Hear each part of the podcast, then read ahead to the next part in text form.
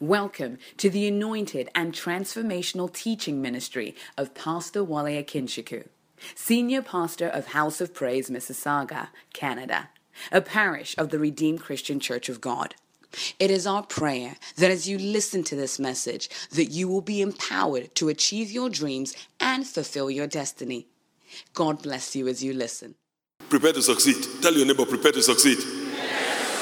Oh, tell somebody, prepare to succeed. Yeah, so we started this last week. Father, we thank you for your word. We, we receive it with gratitude again this morning in Jesus' name. My main text this morning is Ephesians chapter 1, verse 7.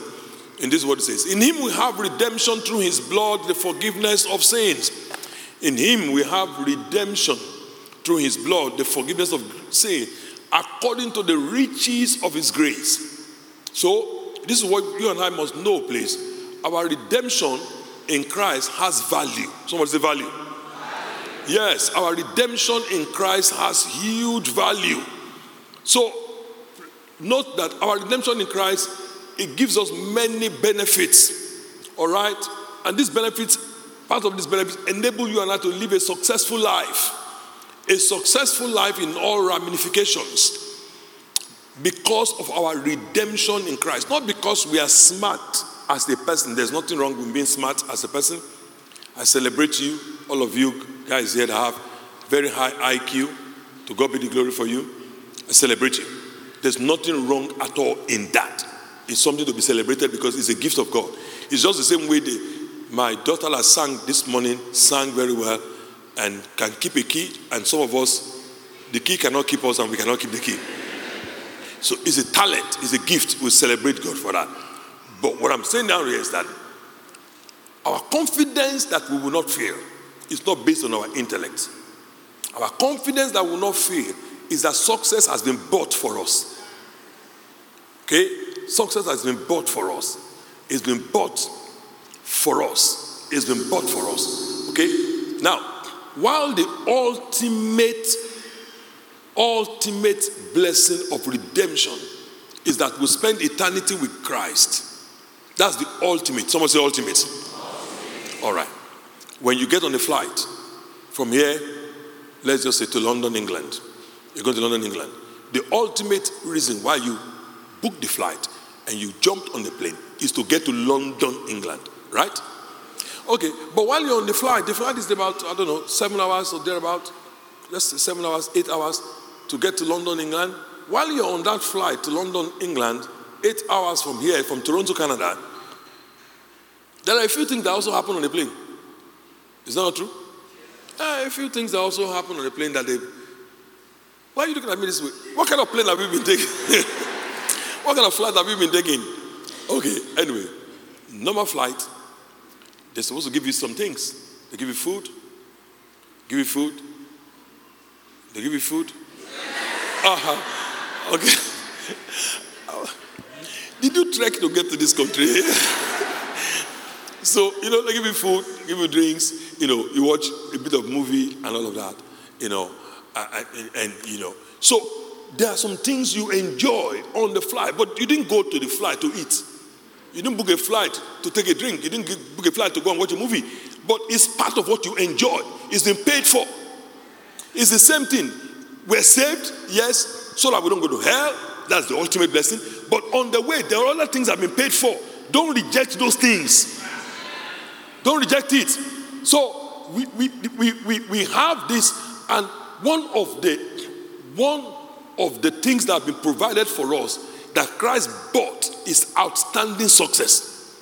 Not just success. What kind of success? Outstanding. Yeah, outstanding success. It's your right of redemption for you to succeed. So, you trying to succeed, attempting to succeed, having a desire to succeed is not a sin. It's not against Christ. It's not a sin. The fact that you have a desire to succeed, don't let anybody look down on you and make you feel like you're carnal. You're not carnal. All you're trying to do is to lay hold of your inheritance. You're not carnal. Okay? I remember before the story of when my mother in law was promoted to the heavenly choir, and we had a program to celebrate her life, you know, in Lagos, Nigeria one of my brother in laws the last born Topsy's family. Very funny young man. So we all sat down, you know, family members just sat, sat down, chatting, having some fun. So since he's the youngest, so I sent, so Topsy went to him and said, you know what, why don't you go get some food for us and, and all of that and bring it. So I think the first day he did it, but you know, he felt the impact in his wallet. Because we were a bit many, you know, children, everybody. So second day when we told him, ah, you look at us and say, yeah, still canal. You're still doing issue of food. Ah, where should we praying and fasting and being the celestial? you know, sometimes you know, it was just a joke, and of course he went, he did it. Sometimes in life, there are some Christians that want to make you feel that you're being carnal just because you want to be able to put food on your table. You want to be able to live in a comfortable setting.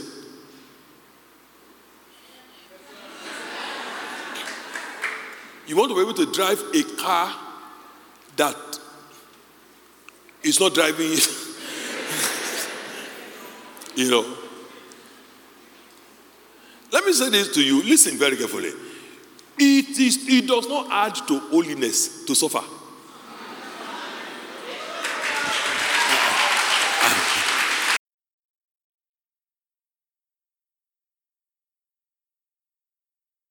no value to godliness. Suffering, no, no, no, no, no, no. So don't assume that because you somebody wants to go and take an elective in suffering 701, in suffering 301 elective, and you want to suffer for Christ. Christ has already paid the price for you and I. You understand? You understand? So, so get get get that right.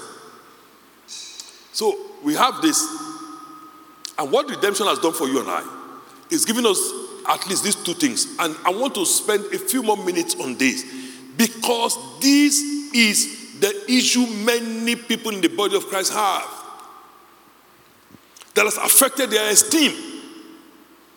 They don't believe they have a right. You can tell the way they pray. You see people trying to beg God, begging God. Some people even think that rolling on the floor will get God's attention. That actually, if you study the New Testament, is an insult to God. You can lie flat on the floor, don't get me wrong, when we're worshiping God, adoring Him, honoring Him. Do you, are, you are you with me? Do you get the difference? When we're honoring God, adoring Him, I lie on the floor, I do all of that, kneel down, lie flat on the floor on my face, worshiping God, honoring God, but I don't lie on my face asking God to pay my rent, to pay my mortgage. No, no. I've done that before, don't get me wrong. Ah, if you know that prayers are prayed, you don't even do anything. I've gone through financial challenges. I prayed so much that God should give me money since He won't give me. I even asked Him to lend me. I'm serious. I'm serious. I even th- so you don't even know ah, my exploits in the school of prayer. I've asked God to lend me money. I, one time I even blackmailed him. I told him, I said, if it was my biological father, I know he would give me. So I don't know what you heavenly father is not doing. I prayed dimensions of prayer. Eventually, I had to settle. Can you imagine me going to God asking God to lend me money? I said, Oh, even if I don't deserve, even if I don't, just give it to me, I'll give it back. I'll go and pay you back. Lend me money. Desperation. But it's because at that time, this was when I was in London, England, and I was struggling. Nobody taught us to claim our rights. I can never imagine getting home getting home and seeing my children rolling on the floor. So I was and said, just please, daddy, please, we want to be able to take breakfast this morning. Please, daddy. I will pull a chair and sit down and say, something is really wrong. I must be a very terrible dad. I told my son, I said, I don't like the way you eat cornflakes. Uh, sorry, cereal. He said, why? I said, because you pour the milk first before you put the cereal. And when you pour the milk, the milk, the whole place is full of milk. I said, if you put the cereal first, that means you'll be able to use more little milk. He said, oh, okay, dad. Following day, he did the same thing again. So he wore me out. So I said, okay, this is what you're going to do. When you start working, you start buying milk. then you will understand the value of milk. You understand the value of milk. So I now got a bit bold. So eventually I agreed to that. I got a bit bold. I said, then you buy bread. He protested, you know, and you know, and this is I'm, I'm bringing out a point. He protested quickly. He said, "No, but I, I, can't buy everything. You're the dad in the house. You're the father now. Everybody calls you dad. You two, you go and sit in the chair. You're the dad." Uh, when everybody's watching something on the TV, you say, "No, change, bring the remote, change it." If you have that, rest, that you're enjoying that that right, then you fulfill responsibility as a dad. Uh, yes, fulfill responsibility. You know, you know, it is irresponsible fathers in Canada, in Canada, I'm sure in the US also, that the government chases around for child support. Since you're irresponsible father, that means you're irresponsible. When they start writing you a letter, come and look, come and look after your children. God is not irresponsible. Has paid the price for you and I. We have a right. Somebody say, I have a right. You have a right to an inheritance. You have a right to an inheritance. And let's look at it in scripture. Not only that, He has also qualified you for that inheritance. Hallelujah. I love this one. Because many people might think you are not qualified. There are people who look at you and say, You are not qualified. You're not supposed to be living in that area of town. You're not supposed to be driving that kind of a car. You're not supposed to be married to that kind of a person. You don't deserve this blessing. If only God knows what I know about you. Hello, breaking news. God knows everything about me. He still decided to bless me. You know, you're qualified. Life wants to disqualify you. People want to disqualify you around you. People want to tell you about your past, tell you all of that. Tell yourself, I'm qualified. Oh my God, my God. Why don't you say to yourself like you're qualified? I'm qualified. Quali- no matter what has happened in the past, the past is the past. You are qualified. You're qualified. Don't let anybody deceive you. You know, Pastor Wale or any other pastor in the world is not the only one that is qualified. It's not the birthright of a pastor only to be successful. Don't let anybody deceive you. It is the birthright of children of God. Okay? If you see any pastor successful or you what you call success, if you see anything like that, it is because they have tapped into what God has provided for the children of God, not for pastors, for children of God. Qualified. You have a right. Hallelujah. You can write down some of these scriptures and meditate on these verses. Because I meditated on it, it changed my life. No, there's nobody that can convince me in the whole world now that I don't qualify. Whatever you want to say, say your own. You have a right to it. God has given you the right. He's giving you a mouth. Say what you want to say. You can never change my opinion of myself. Because my opinion of myself is been solidified by the word of God. I know I'm qualified. I know I have a right to it. I'm qualified. I have a right to it. And let me show you in scripture. John chapter 1, verse 12. I'm showing you now. He came to his own, his own did not receive him. But as many as received him, to them he gave a what? Now, who is the he there? Who is the he that gave them a right? Jesus. So if Jesus gave me a right, what is your problem? Uh, he gave me a right. What is the problem of the devil telling me I don't have a right to God? I didn't give myself the right. He gave me the right. And the reason why he gave me the right to as many as believed him. Do you believe in Jesus? Do you believe in Jesus? Somebody will wake up eventually. Do you believe in Jesus? Then say with me, I have a right. It will change your prayer life. You have a right. You know, you know, you have a right, to, giving them to become children of God to those who believe in His name. You have a right. You have a right. In Him, we have redemption through His blood. Thank you, Lord. Through His blood. Through His blood. I have redemption in Christ.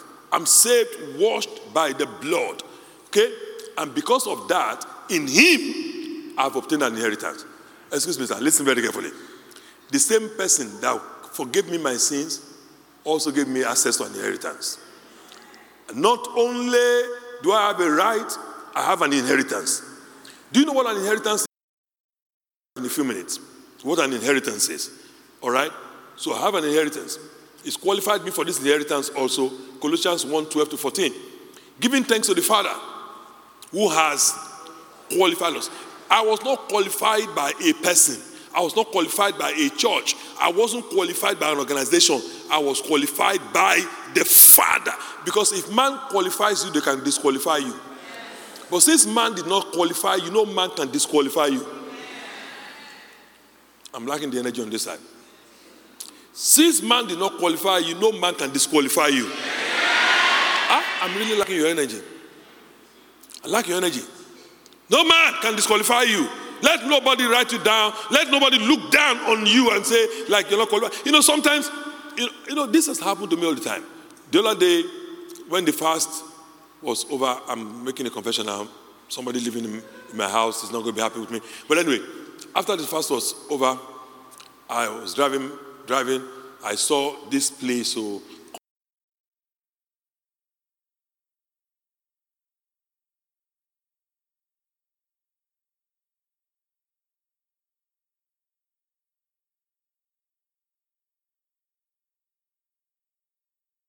And I was trying to say, Satan, get deep behind me.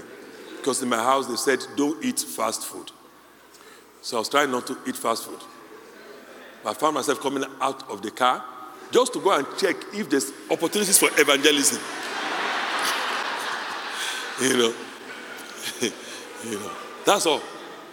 So I saw people there and they were queuing. So I said, okay, if, I, as a Jew, let me be a Jew. You know, so I stood in the queue also. And before I know what's happening, somebody came to me and said, What will you like? Hmm. I pointed me to a machine. So I said, I couldn't want to disrespect the person, so I went to the machine. I also pressed something. The next thing they called the number. I went there, I collected it. You know, not my fault, right? Anyway, so as I was coming back to McDonald's, I parked my car. I saw one man. He was looking at the car, looking at the car, looking at the car. So, I, so he just saw me walking you know, he ignored me because he thought I did not qualify for it. You understand? He saw somebody with a bag of McDonald's wearing one rough jeans just coming out. He said, he looked at me almost like, it cannot be you. Looking at it. So he saw me going towards the driver's seat. I'm sure he's thinking, I'm going to take something and hook it up. Maybe I want to steal something so I just looked at him. I just pressed the button. The, the thing opened. So he looked at me. So he come back. Ah, he said, I've been admiring it. I said, I see. It's very obvious.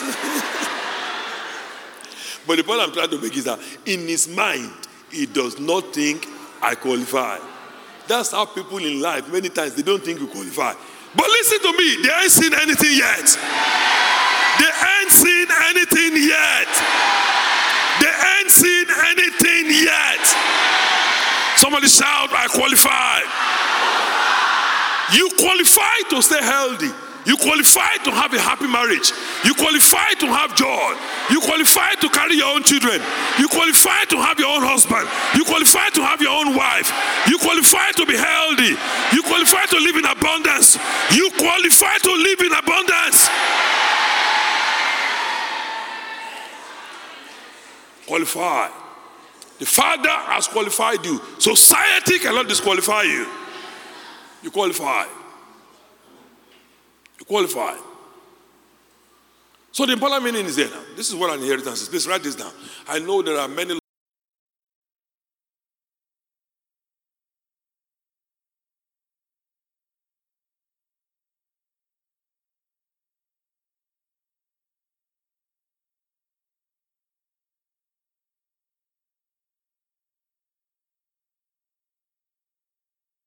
from scripture. That's what it is from scripture. Now, I'm not a lawyer, I don't know the, um, the legal terminologies for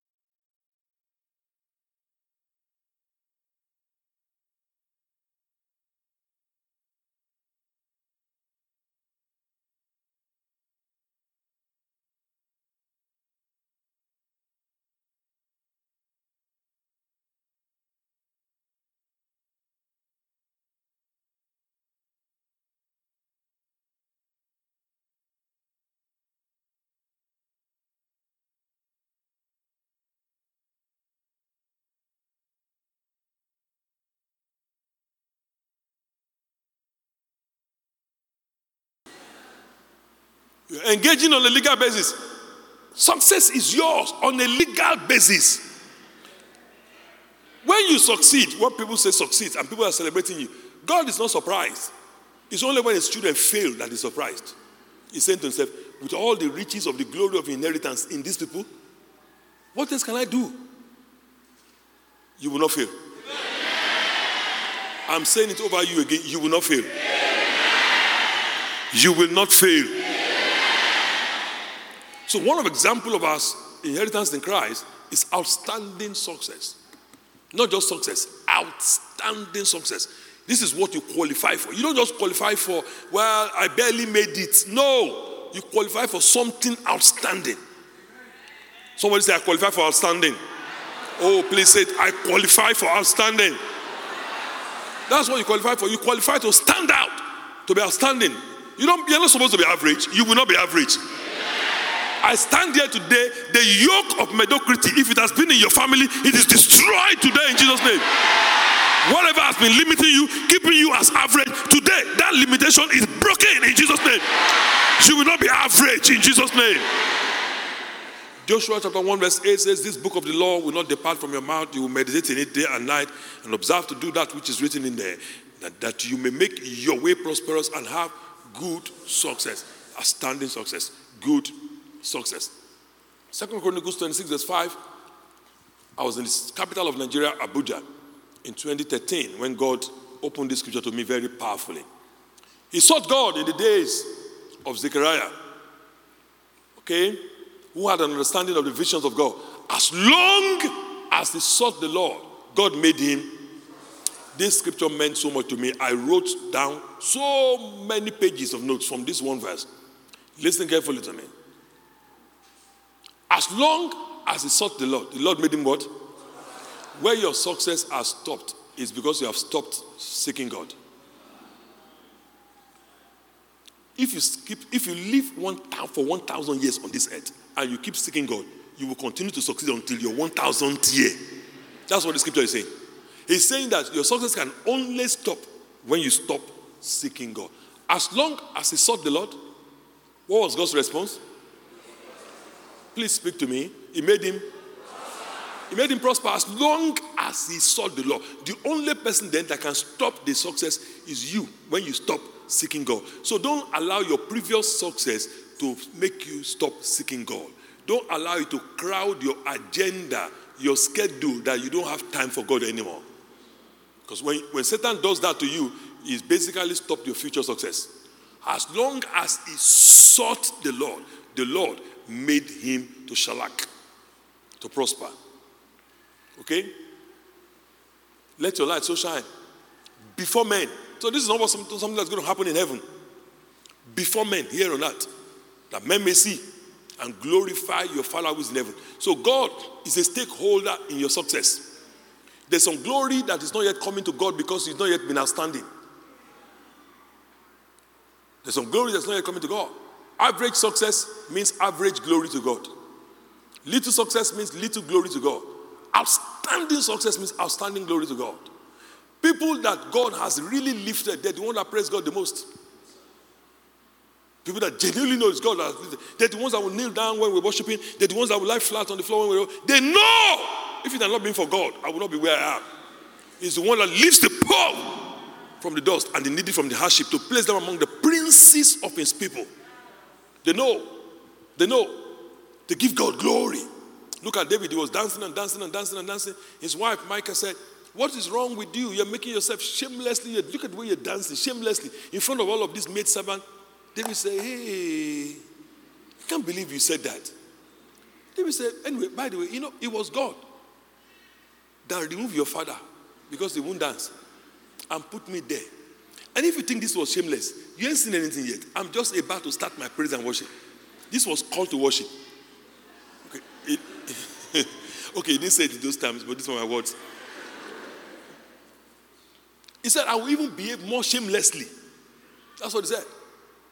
He said, and it makes sense you think that you think that I'm, you know, I'm losing my, my, my ratings you know, my social ratings before them. He said they will even honor God more because it's a testimony when you succeed and people see you praising God. It's a testimony. It's showing the people that, ah, okay, so it's an invisible person that is responsible for the visible result.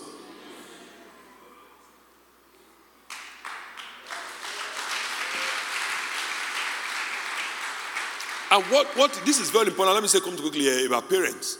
Please, every time you get a testimony, please call your children together, tell all of them, see what God has done for me again.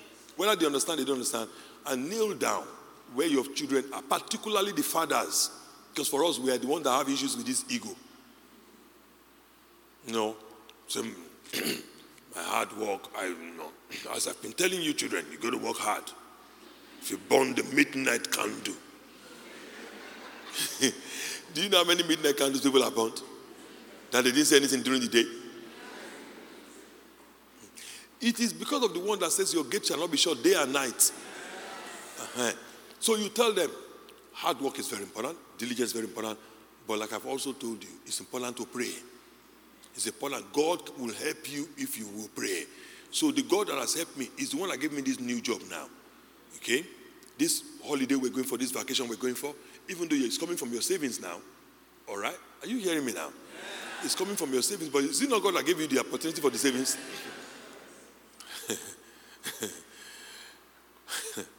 Thank you, Lord. In the earlier days of House of Praise, I think it was 2002 or 3, we were having a Friday service. One woman was crying, crying, crying in the service. So at the end of the service, she came to see me. She, in my office, she was crying, crying. Ah, I said to myself, the problem this woman has must be very bad. Ah, Father, you have to help this woman. Then the woman said to me, Pastor, can you believe, Pastor? I only have $1,000 left in my account.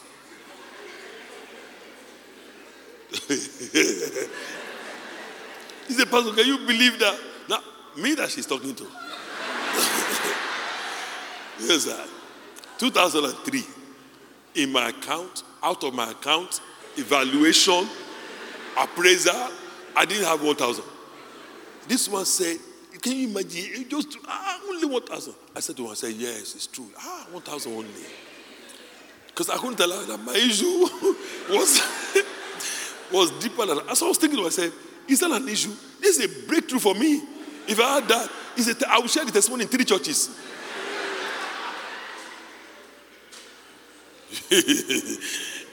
so whatever you are calling savings is God that helped you. Do you believe that?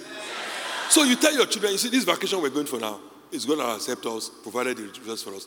Before we go, please let's all kneel down. Let us pray. Kneel down. Are you, the father, the head of the family, also in our house, the way we do it in our house, when we kneel down and to pray, Topsy, pray. She'll pray. When she prays, you know, and you know, she's a woman, she pray the prayer, she'll start from 1971. prayer will be long, you know. And when they say our prayers are long, that's time when you will say, Amen. Still, the prayer will still continue. I'm like, what kind of woman is this? She'll continue. Then, of course, after she's finished that, you know, the high priest of the house. Hallelujah. Thank you, Jesus. We now have to wrap up. You know, then I'll now say my own prayer, wrap it up, thanking God and all of that. It's important the children get that sense. Thanking God. The other time when I came out of Hilton Hotel, I had a flat tire when I was going through a tunnel. You understand later on, but this is a parable. I had a flat tire, so I had to be in Hilton Hotel for a few days. Hallelujah. so while I was in this Hilton Hotel, when I came out of the Hilton Hotel, you know, flat tire was really bad. So as God influenced it and things started working out, I told my children, I said, you see, you see what God has done? This God is the one that did it. He's used human beings, but he's the one that did it. You see that? You need to let them know, connect the visible results they are seeing to the invisible God they are not seeing. When they come back from school and they bring their result and say, Oh, see that, you see that when I got that, oh, that I got admission, oh, that's my result. Tell them, let us kneel down. Father, we thank you for the grace, for the brain, for the ability to study. Do you understand what I'm saying? Do that. Glorify God. Okay? We are in work, it's workmanship, created in Christ for good works which God has prepared beforehand that you should walk in them. So the question then is this what must we do to enter the practical dimension? So this is our positional blessing. It's who you are. Whether, whether Satan likes it or not, that's who you are. You're not trying to you know, become somebody you are not. You are just an outstanding success in Christ Jesus. Positionally, that's who you are in Christ Jesus. Now, how do I make it practical here on earth? Are you ready? So we're going to go through some principles of success. It's- in applying these principles of outstanding success that you see the practical level. Now, this is what separates the boys from the men. Because all of us, everybody that is born again, has the right to outstanding success in Christ. But not everybody that is born again is willing, one, not everybody is knowledgeable about, and not everybody is willing to apply the principles to see the practical dimension of it. Okay? So what are these what are these principles? Are you ready? Let's go through a few of them, which we'll go through in the next couple of weeks, throughout the month. Okay, I'll take my time. Principles of outstanding success. Let's start with the first one. The first one is called the law of separation. Now, please understand, it's a law. If you don't obey it, you bear the consequences of it. I'm not talking about just success, I'm talking about outstanding success. If you're going to succeed in, in a fashion that is outstanding, it's already your right in Christ. The first law is the law of what, please? Separation. Genesis 13, 14 to 15, Joshua chapter 1, 1 to 2, Isaiah 43, verse 18 to 19. The law of separation. So, the law of separation in Genesis 13, verse 14 to 15, okay?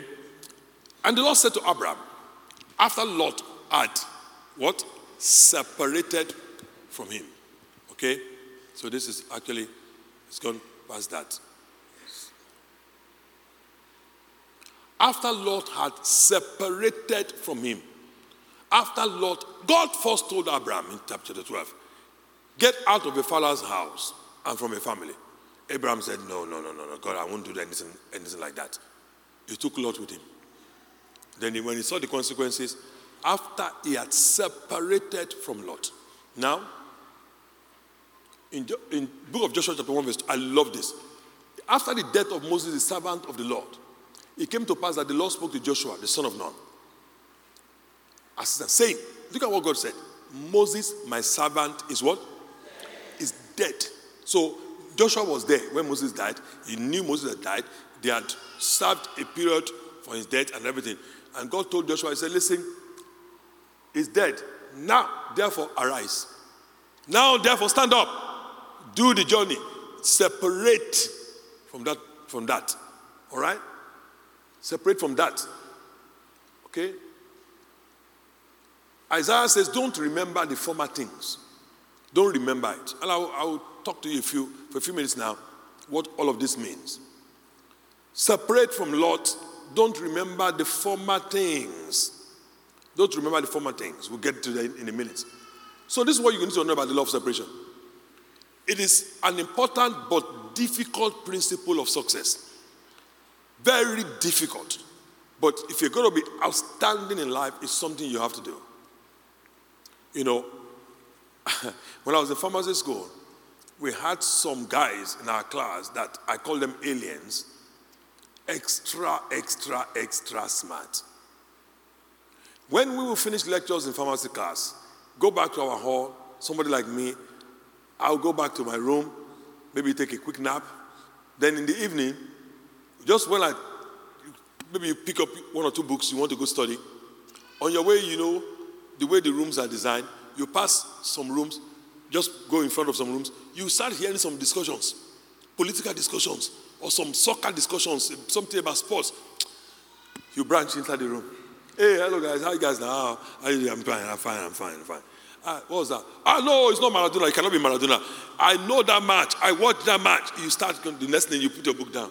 You start, you start talking. You've forgotten it. By the time you've spoken and spoken for, for two hours, he said, so which faculty are you even in?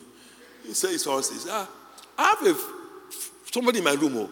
He said, do you guys have test two days time? I said, yes, yes. But now you're tired. You carry your book, you go back. When you get to the place, you open the thing, you're reading it, it's not gelling at all. Because you're still thinking of the arguments you were just having. And then you do your exam, you score 55, 51, 48. Let my people go. You know, you start asking for bonus marks. Eh, you know, but the people that come out in class that are outstanding, they separate themselves. Even when the argument, the discussion is taking place in their room, they carry their book, they separate themselves. Those are the ones that are outstanding. Separate yourself. It's difficult, but it's important. It requires an empowered decision.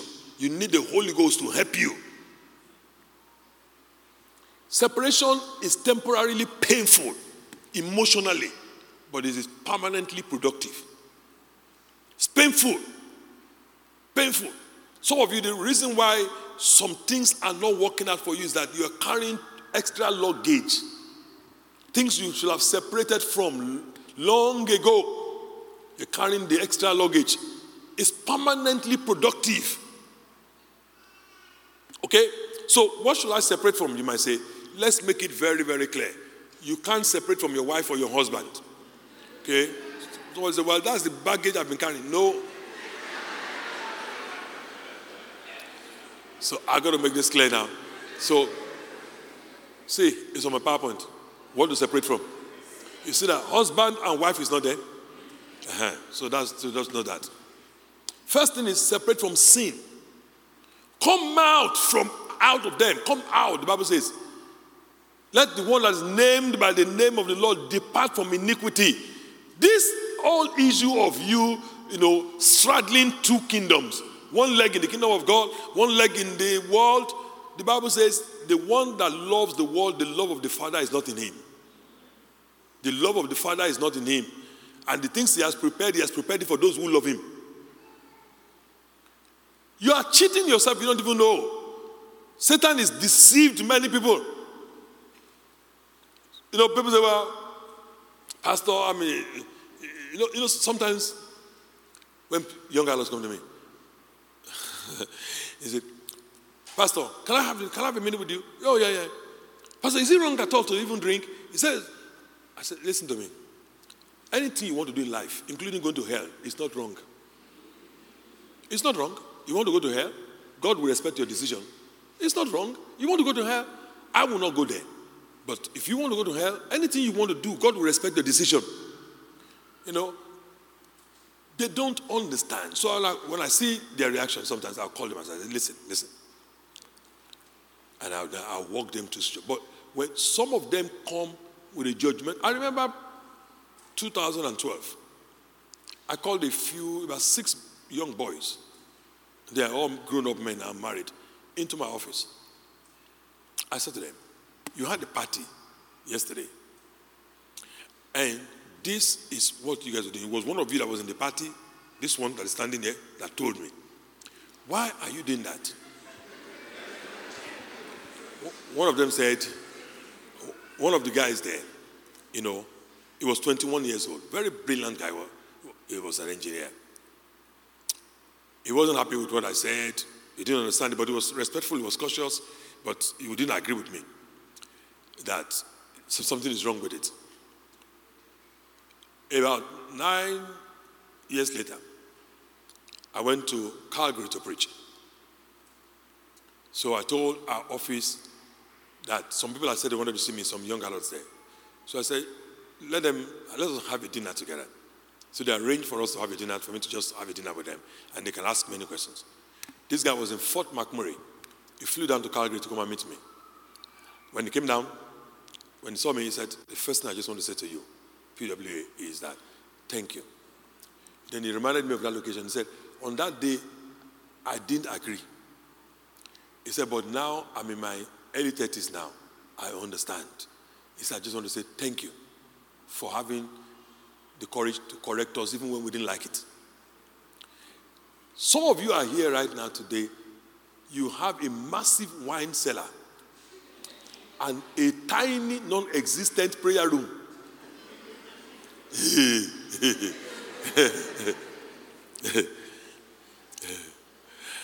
and you say, I agree with the Bible. Seek first the kingdom of God. And the design of your house shows what you're seeking first.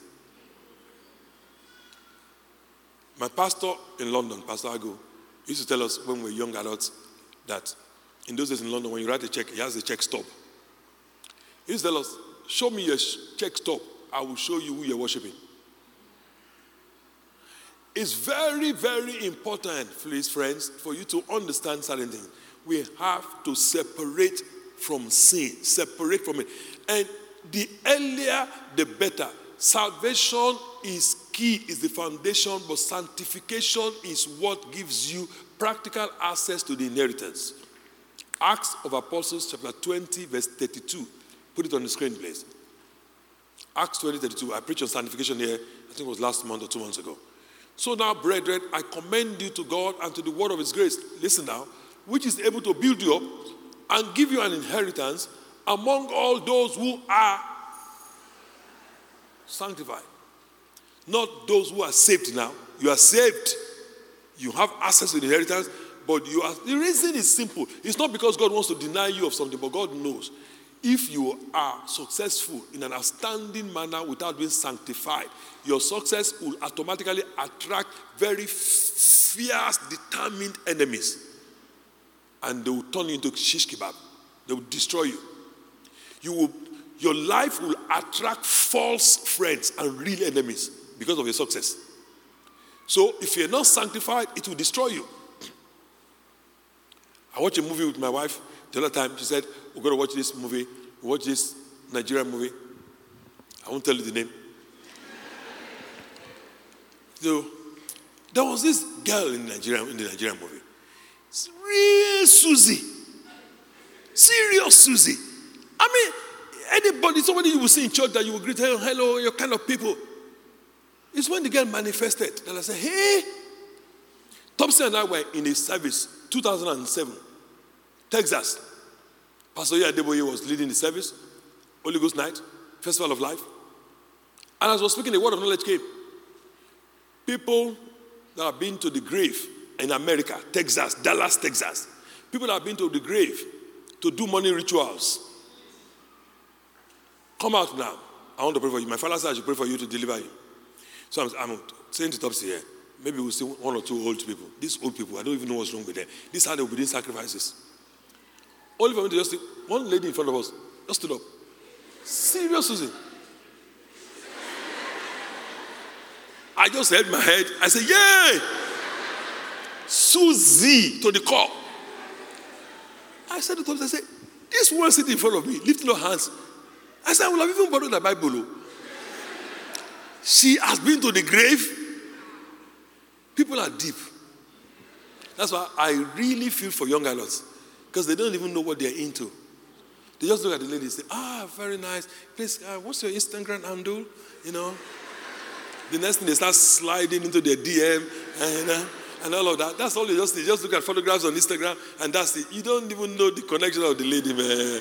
You don't know where the lady is coming from. Man. You don't know where she's living. When you are, when you say, where you to stay, you say, uh, uh, stay just off, Mrs. off the, um, um, by Lakeshore. Lakeshore. Hallelujah. you better ask her, on the, the shore or. You know anything.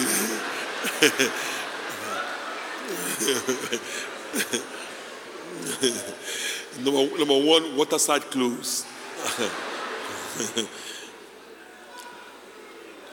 and, and, some of you, you don't even know anything. The next thing you're gone, she's come to you and said, Oh, you know, I just, you know, I was just thinking about you yesterday. I baked these cookies and I thought I was thinking about you and I brought it to you. And here you are, ah, you're home. You, you, take, you start chewing cookie. I feel for you. You don't understand. The cookie, that cookie has been cooked. We must separate from sin. We must separate from dead issues of our, of our past. Some issues are dead. Leave them alone. You started a business 15 years ago, 20 years ago. It didn't work out. Leave it alone. Stop carrying it around. Stop carrying the pain. You were in a relationship, it didn't work out. Some 20 years ago, 10 years ago, leave it alone. You're a young adult here, or you're single here, you had a relationship, both of you thought you would get married to each other, but the guy worked out. Thank God, that's the testimony. You don't know that tragedy has just walked out of your life.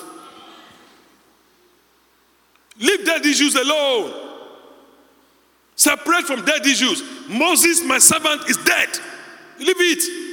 Separate from the pain of the past. You've had pain in the past. Leave it alone. Don't remember the former things. Someone says, I can't leave the pain. Yes, you can. Yes, you can. You can't live the pain on your own as a person, but the love of Christ has been shed abroad in our hearts by the Holy Spirit. Romans 5 5. Ask God to fill your heart with His love again. You will see that you can leave the pain behind. No matter the pain, you can leave the pain behind. You leave it behind. Leave the pain of the past. Because these things, they're like parachutes. They pull you back. You can't sail in the winds of glory.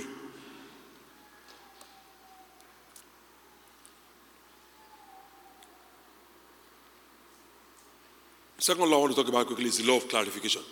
The first thing I'm going to say about this law is this without separation, you can never have clarification. The challenge some of us are having when we say now, I'm a little bit confused, I don't know what I should do this, is because you're not separated. Separation is the prerequisite cause to clarification. Some of us want clarification. God, what should I do about my future? You have not yet separated. You can't hear God's voice clearly if you're not separated. Separated from sin, separated from dead issues, separated from the pain of the past. You can't hear God. You got to separate from it. All right? So let's look at it now.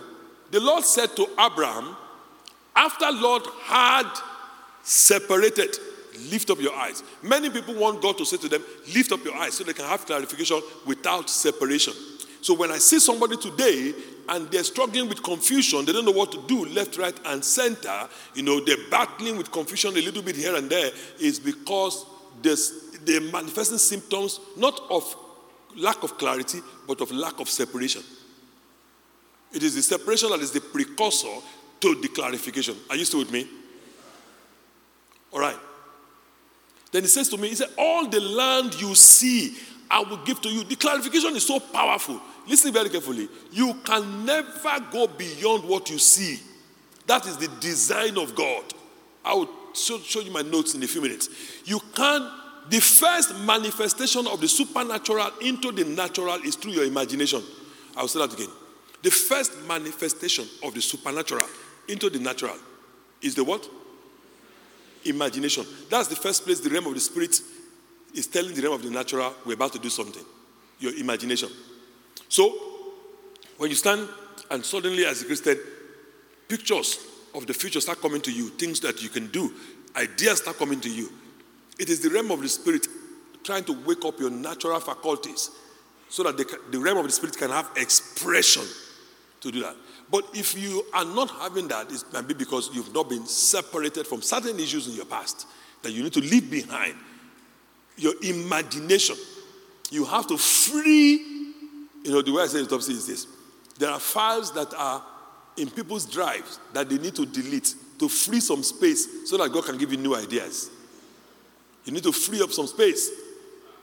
All the land you see he can't do it until you see. You are limited by your vision, by what you see.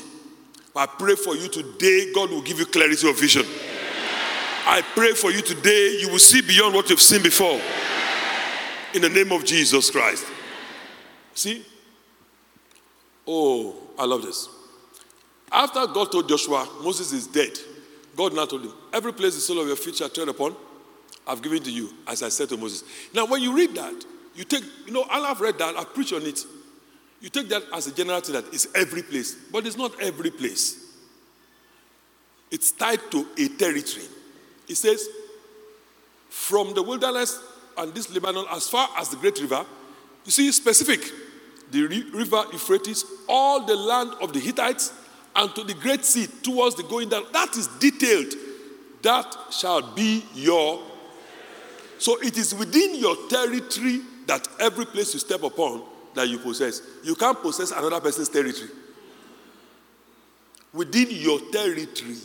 And some of you right now, you're not even seeing territory, you're seeing backyard. You're not seeing territory. You're not even seeing your front lawn, you're seeing backyard. You're always looking at the back, the back, the back, the back. You're not even seeing front lawn, talk less of seeing territory. God is giving you a territory. There are people here within the next 10 years, you are going to be building biggest condominiums in Mississauga, biggest condominiums in the GTA. In the name of Jesus Christ. Friends, what I just said right now is because I saw a flash. I saw a flash. of a cutting of tapes to the biggest condominiums. That person is in this service this morning. Receive grace for it in Jesus' name. Receive grace for it in Jesus' name. Receive grace for it in Jesus' name. Shall be your territory. Is your territory. Your territory. God said, What you see is your territory. I give it to you, that becomes your territory. It becomes a territory. You know, it becomes a territory. So, in the law of clarification, of course, you know the book of Habakkuk and so on and so forth. The law of clarification, the speed and the scope of your accomplishment is determined by the clarity of your vision. The speed and the scope. So, if today you're saying, well, you know, I don't like things that are a little bit slow, check are things clear? If things are not clear, am I separated? If I'm separated, I'm working in sanctification, then the next thing is that things need to be clear because it is the clarity that brings the speed. When people are not clear, then there's no speed. So when we pray for speed, you know how God answers speed? When we pray for speed, God gives clarity. Because God knows that if you have the clarity, naturally you'll be able to speed, go on speed. Things will be, you'll be able to move. But it's the reason why we don't move very fast is because there's no clarity. I pray for somebody here today. May God give you clarity beyond what you have now. May He give you clarity beyond what you have now. In the name of Jesus Christ. This is one area God has helped me tremendously to Him be glory with capacity to see and ability to be able to conceptualize and take grab something from the realm of the spirit. Some months ago in the month of April, first Sunday in April, I shared with you 10 year vision. Clear. Very clear with details. Clear. And we've started running with it. The leading ladies conference we had yesterday was part of that. It's part of that 10 year vision. Clear. You need to see. So, because once you see now, based on as God has helped us to see, there's no turning to the right, no turning to the left. We're on the full speed, full speed ahead. I pray for you today in your personal lives. May you see clearly. This week, we're going to, somebody will see clearly 10 years ahead. Before this month is over, somebody will see clearly 10 years ahead. I pray for every father in the house here today and father to be in the name of Jesus Christ. 10 year plan for your family. Not just in saying, I have a plan, I have a plan, but 10 year plan that you will see clearly and write down for your family. Receive grace to see it. Receive grace to see it. I pray for every mother in the house here today. Plans for your family, plans for your life, plans for your children, 10 year plans ahead of you, plans for children, for your grandchildren. Receive grace to see it clearly.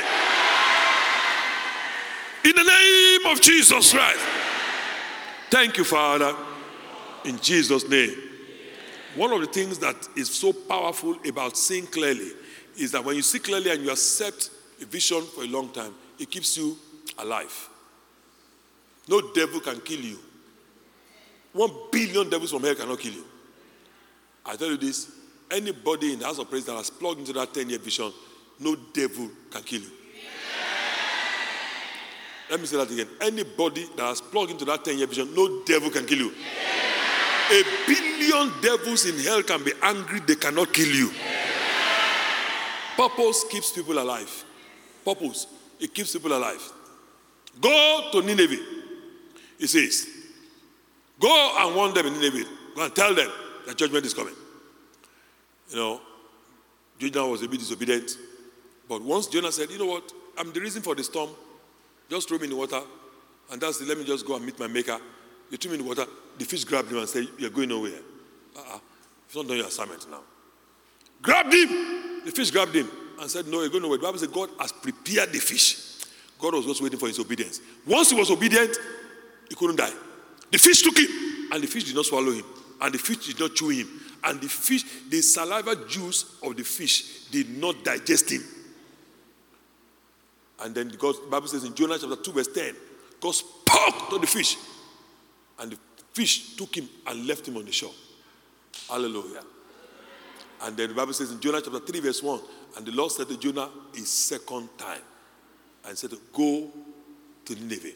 I'm praying for somebody here. That thought that is thinking Satan is telling you you missed it some years ago. In the name of Jesus that is above every name. You will not die until you realize your vision. You will not die until you realize your vision.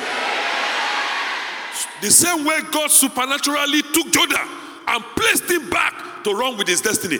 God will supernaturally reposition you to run with your destiny. Oh, I'm praying for somebody here. God will supernaturally reposition you. He will supernaturally reposition you.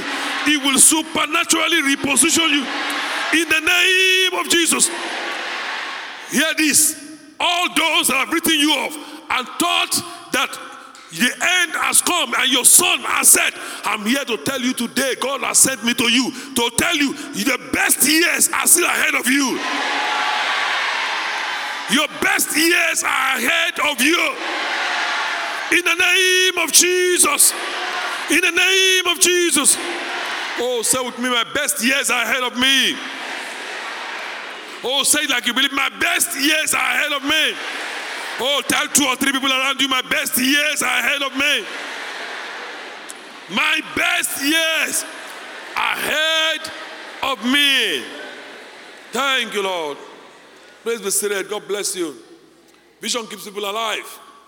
My biological dad at the time was a chairman. Some of you will not understand this, but in Africa, in particular in the country of Nigeria, they're just in order for the government to be able to administer different territories, um, the state government, they created some things called, it's like what we call municipal authorities here, something like that, but, you know, uh, they call it um, community development associations, just to help develop some communities.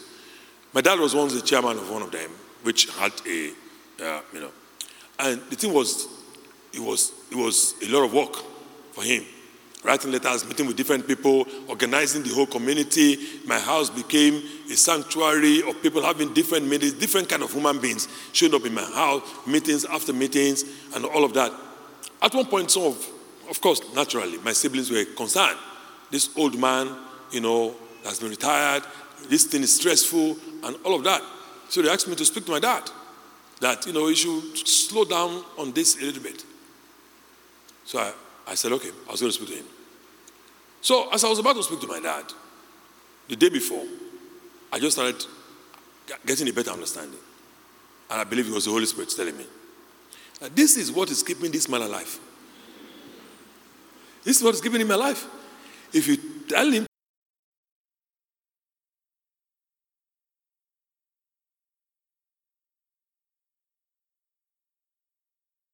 this as a platform for his life to be making a difference. Are you hearing me now? I said that to say, please, whatever your, uh, I don't want to disrespect my dad, he might be watching. Whatever your dad that is now aged might be doing, maybe he's serving in a church, maybe he's doing something, he's saying that he's going for one meeting, association meeting. So please don't tell them to stop. Even help them, sponsor them, let them do it. Because it's keep them alive. They still have a place to wake up to go to. Support them. Support them. Let them do that. Let them do that.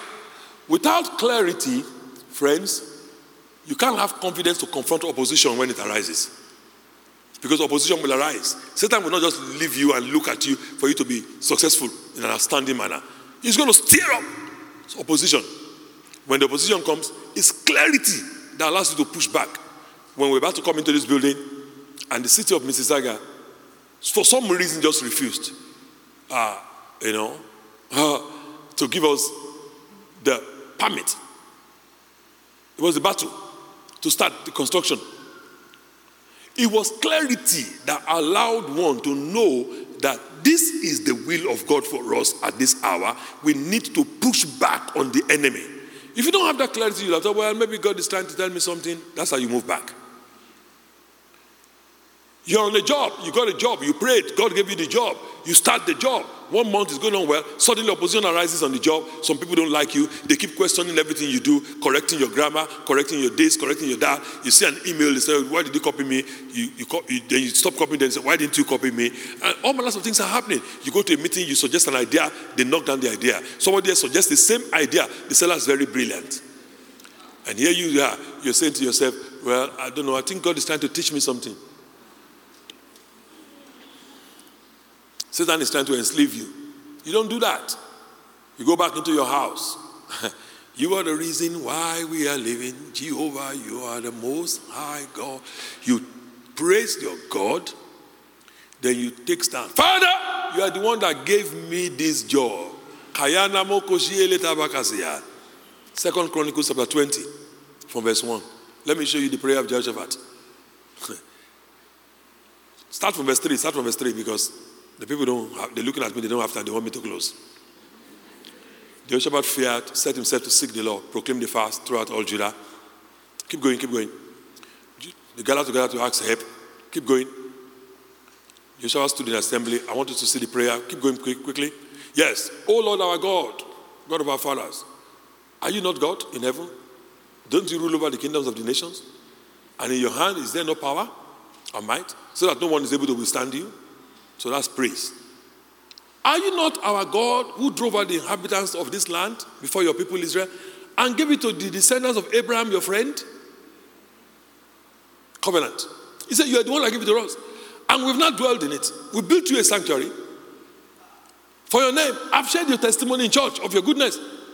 And all of these things. Now keep on going. Now gets to the place where he said, The people are not trying to throw us out of the place. Here, here is, here is Sharon, Adam, Smith. They are not stressing me in this place of work. He said, Look at the way they are rewarding me. They now want to throw me out. He said, We don't know what to do, but our eyes, it's an African prayer. I like it, it's an African prayer. He said, We don't know what to do. Eyes on you. Do something. The Bible said, while he was saying that, Spirit of God came up on Jahaziel and said, oh, Okay, okay, okay. The battle is on your own. Ah, stop. The prayer is too much. Just go and position yourself tomorrow. God did not even allow Jehoshaphat to deal with them. The three people, they just resigned on their own. That's what it means. When the Bible said they, they, they killed each other, it means they left on their own. One went on short term disability.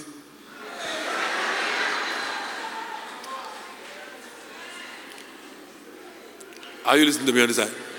Are, you a bit more mature? Are you listening to me? One went on short term disability. The other one said the work is a bit stressful, you need a long holiday. Went on holiday, got another job, and left.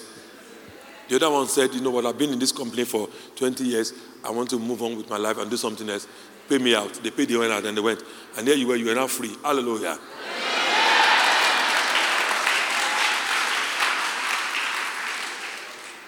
When opposition arises, when this thing happened in the city, my wife, every morning, she would drive to the city of Mississauga. Oh, someone say, Oh, to go and have a meeting. What meeting? Drive around the city of Mississauga. Kamo shiele ke nomosaye. Titi ayanama kusiele tenkuti ayana. I was in that corner office there. Shia kamo shiele teriabosia. Swaya ya ya ya ya. Sunderi emoja.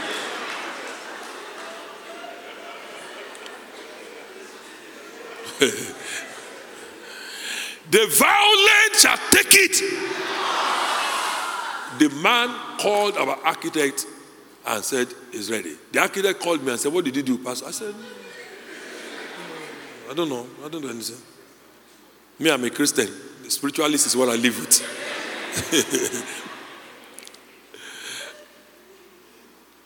also, listen, I'm closing now, don't worry. This is second to the last slide. Clarity enables you to forcefully reject deception. The enemy will come and tell you lies. Use your friends, hire them to tell you, Are you sure about this thing? This thing you want to do? Are you the only one? Use people around you, even so called experts, to tell you you cannot be healed, to tell you it's not possible. And what I've told people all the time when they tell you you have only only one percent chance, they're not. The statistics is not about you; it's about human beings. You are a spirit being that lives in a body. What I'm telling you is not theory. Oh. This is what I've, I know. It's worked for me. It's not theory.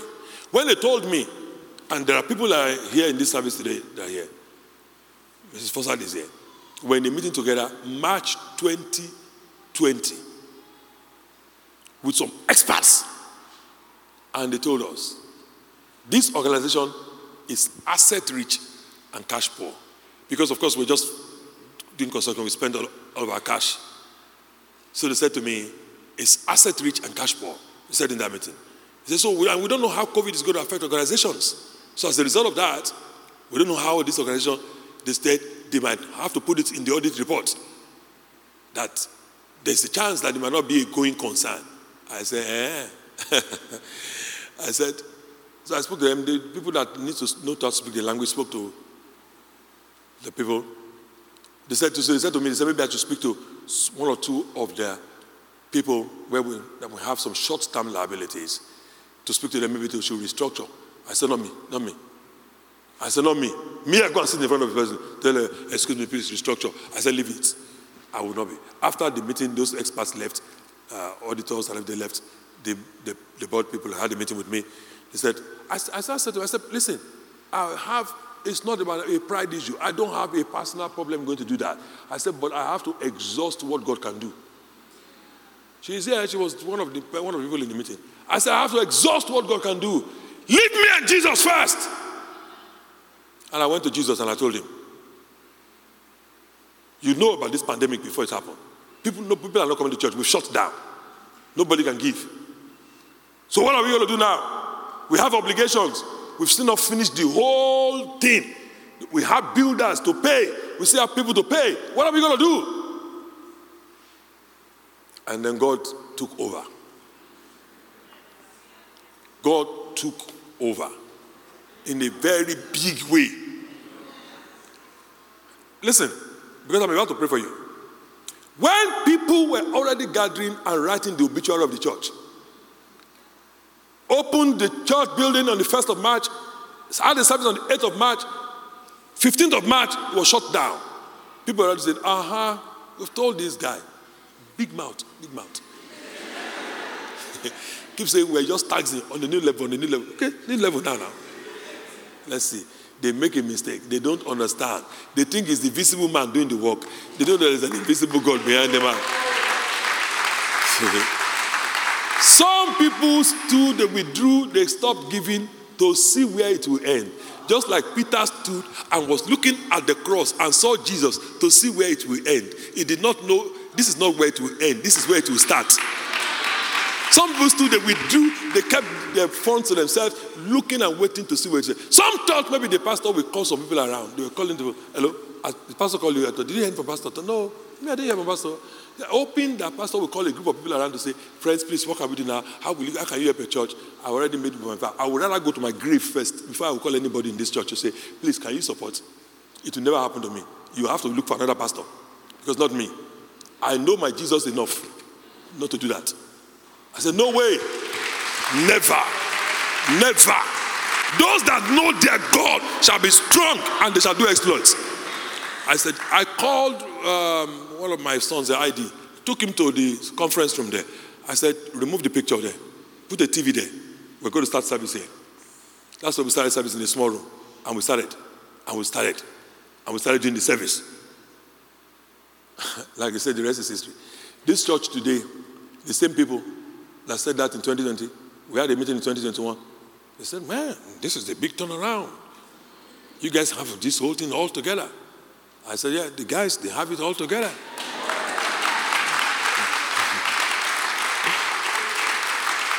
Come 2022, in the history of this church, we have never been this buoyant in our history. Never. In the pandemic, we are richer and more buoyant than we have ever been in the pandemic. Those that know their God shall be strong and do exploits. Please wake up. The deception of the enemy. Oh, they say, oh, people will not come to church. But clarity has come. Oh, people have said, no, forget about that. If God has not left, nobody has left. It's clarity that gives that confidence. You lose a job, don't break down. Stop crying. Why are you crying? It's just a job. It's not your life. Okay, which one do you want? Option A, lose your job. Option B, lose your life. Huh? It's because we don't look at things in perspective.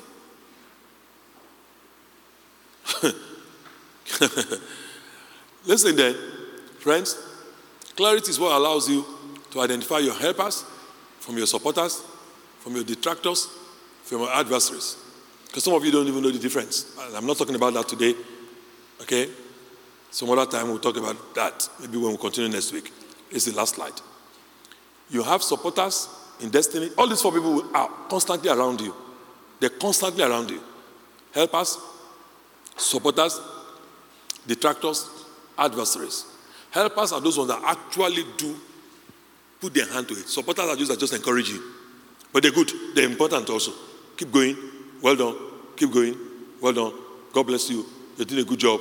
We're proud of you. You need all of that. You need helpers. The detractors are also there to help you know constantly that you need to be on your toes. And the adversaries are the ones that help your prayer life. They help your prayer life. You need them. Without them, you won't pray. Without them, I won't, I won't pray. In those days when I will be sleeping and I'll be in bed, suddenly it's 5 a.m. and I'll remember. Some people have written the obituary of this ministry. I better get up. Then I'll get up again. Carry my shekere. Now, and these are not the times when you sing the song of um, all these um, songs that people are just jumping up and say, say who, say who, say who, say who. No, no, no, no, you can't do that. You need the presence of God to come down. It's not say, say who, say who. No, no, no, no, no. You need, you need the songs of Zion.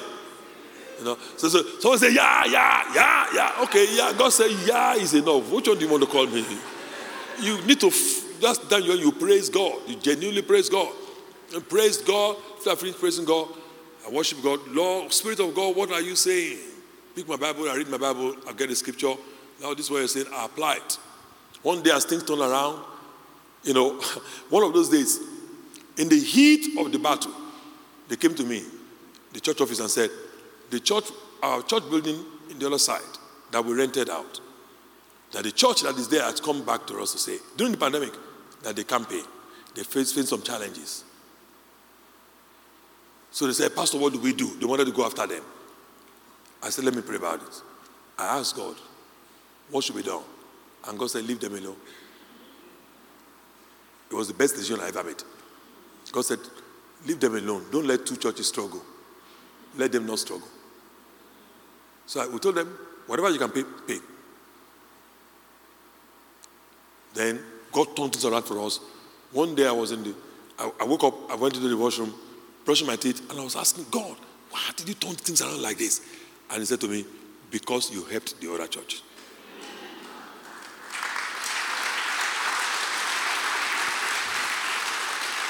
Now, that other church, they're back on their feet, they paid all of their obligations, and, you know, they're back on the game, they're back on time, everything is flowing, but they never forget because you helped other churches. Those that know their God shall be strong and do exploits. I pray today for you. As you stay in the game, may helpers arise for you. I pray for you today grace to identify your helpers and your supporters. Receive in Jesus' name. I pray for you today in the name of Jesus Christ. Grace not to listen to your detractors. Receive in Jesus' name. Somebody is here today, you need healing in your heart because of what you have heard that people said about you that hurt you so deeply and it has, you don't know it's crippled you. In the name of Jesus that is above every name, receive healing in your heart in Jesus' name. I'm here this morning sent by God, listen carefully, to help somebody here under the Holy Spirit's ministry. Turn your ashes to beauty. Turn your ashes into beauty. Whatever the pandemic has taken from you, this morning, God is here to restore it. You are going to be an outstanding success.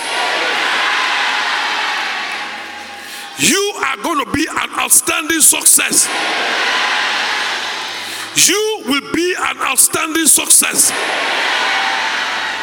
I'm talking to you. You will be an outstanding success. Please look at me. I'm telling you what I heard from God. The next nine months is going to be your best months to date. In the name of Jesus Christ. I want you to watch out. I want you to watch out. The next nine months, I know you have been successful in time past, but the next nine months will be your best months to date in Jesus' name.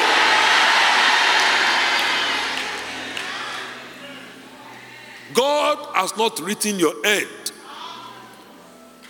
Don't give up. Don't write yourself off.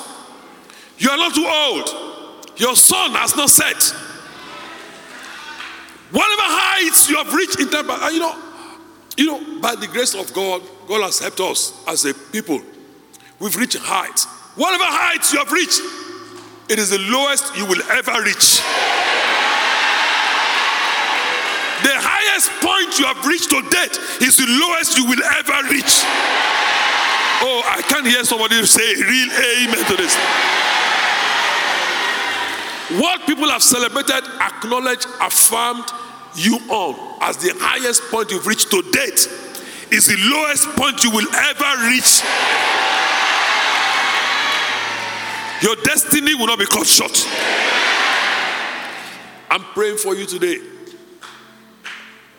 For the Lord said to my Lord, Sit at my right hand until I make all of your enemies your footstool. The rod of your strength shall come out of Zion. Rule in the midst of your enemies. Even in the midst of fierce adversaries, in the name of Jesus, you will rule in their midst. I'm speaking to somebody here today. Within the next nine months, God will prepare a table before you in the presence of your enemies. God will prepare a table for you in the presence of your enemies. He will prepare a table for you in the presence of your enemies. The testimony they say you will not share, you will share that testimony. The good news they said you will not hold in your hands, you will hold that good news in your hands. The letter they said you will not receive, you will receive that letter in your hand. I didn't hear somebody say amen here. The place they said you will not step into, the level they said you will not step into, the ground they said you will not be establishing, you will be established on that ground in Jesus' name. The favor they said your hand will not reach. This morning, by the administration of the Spirit of God, I speak over you. You will walk in that favor. You will walk in that favor. You will walk in that favor. This is the end of the message. We are sure that you have been blessed. For more information, please visit our website at www.houseofpraise.ca. God bless you.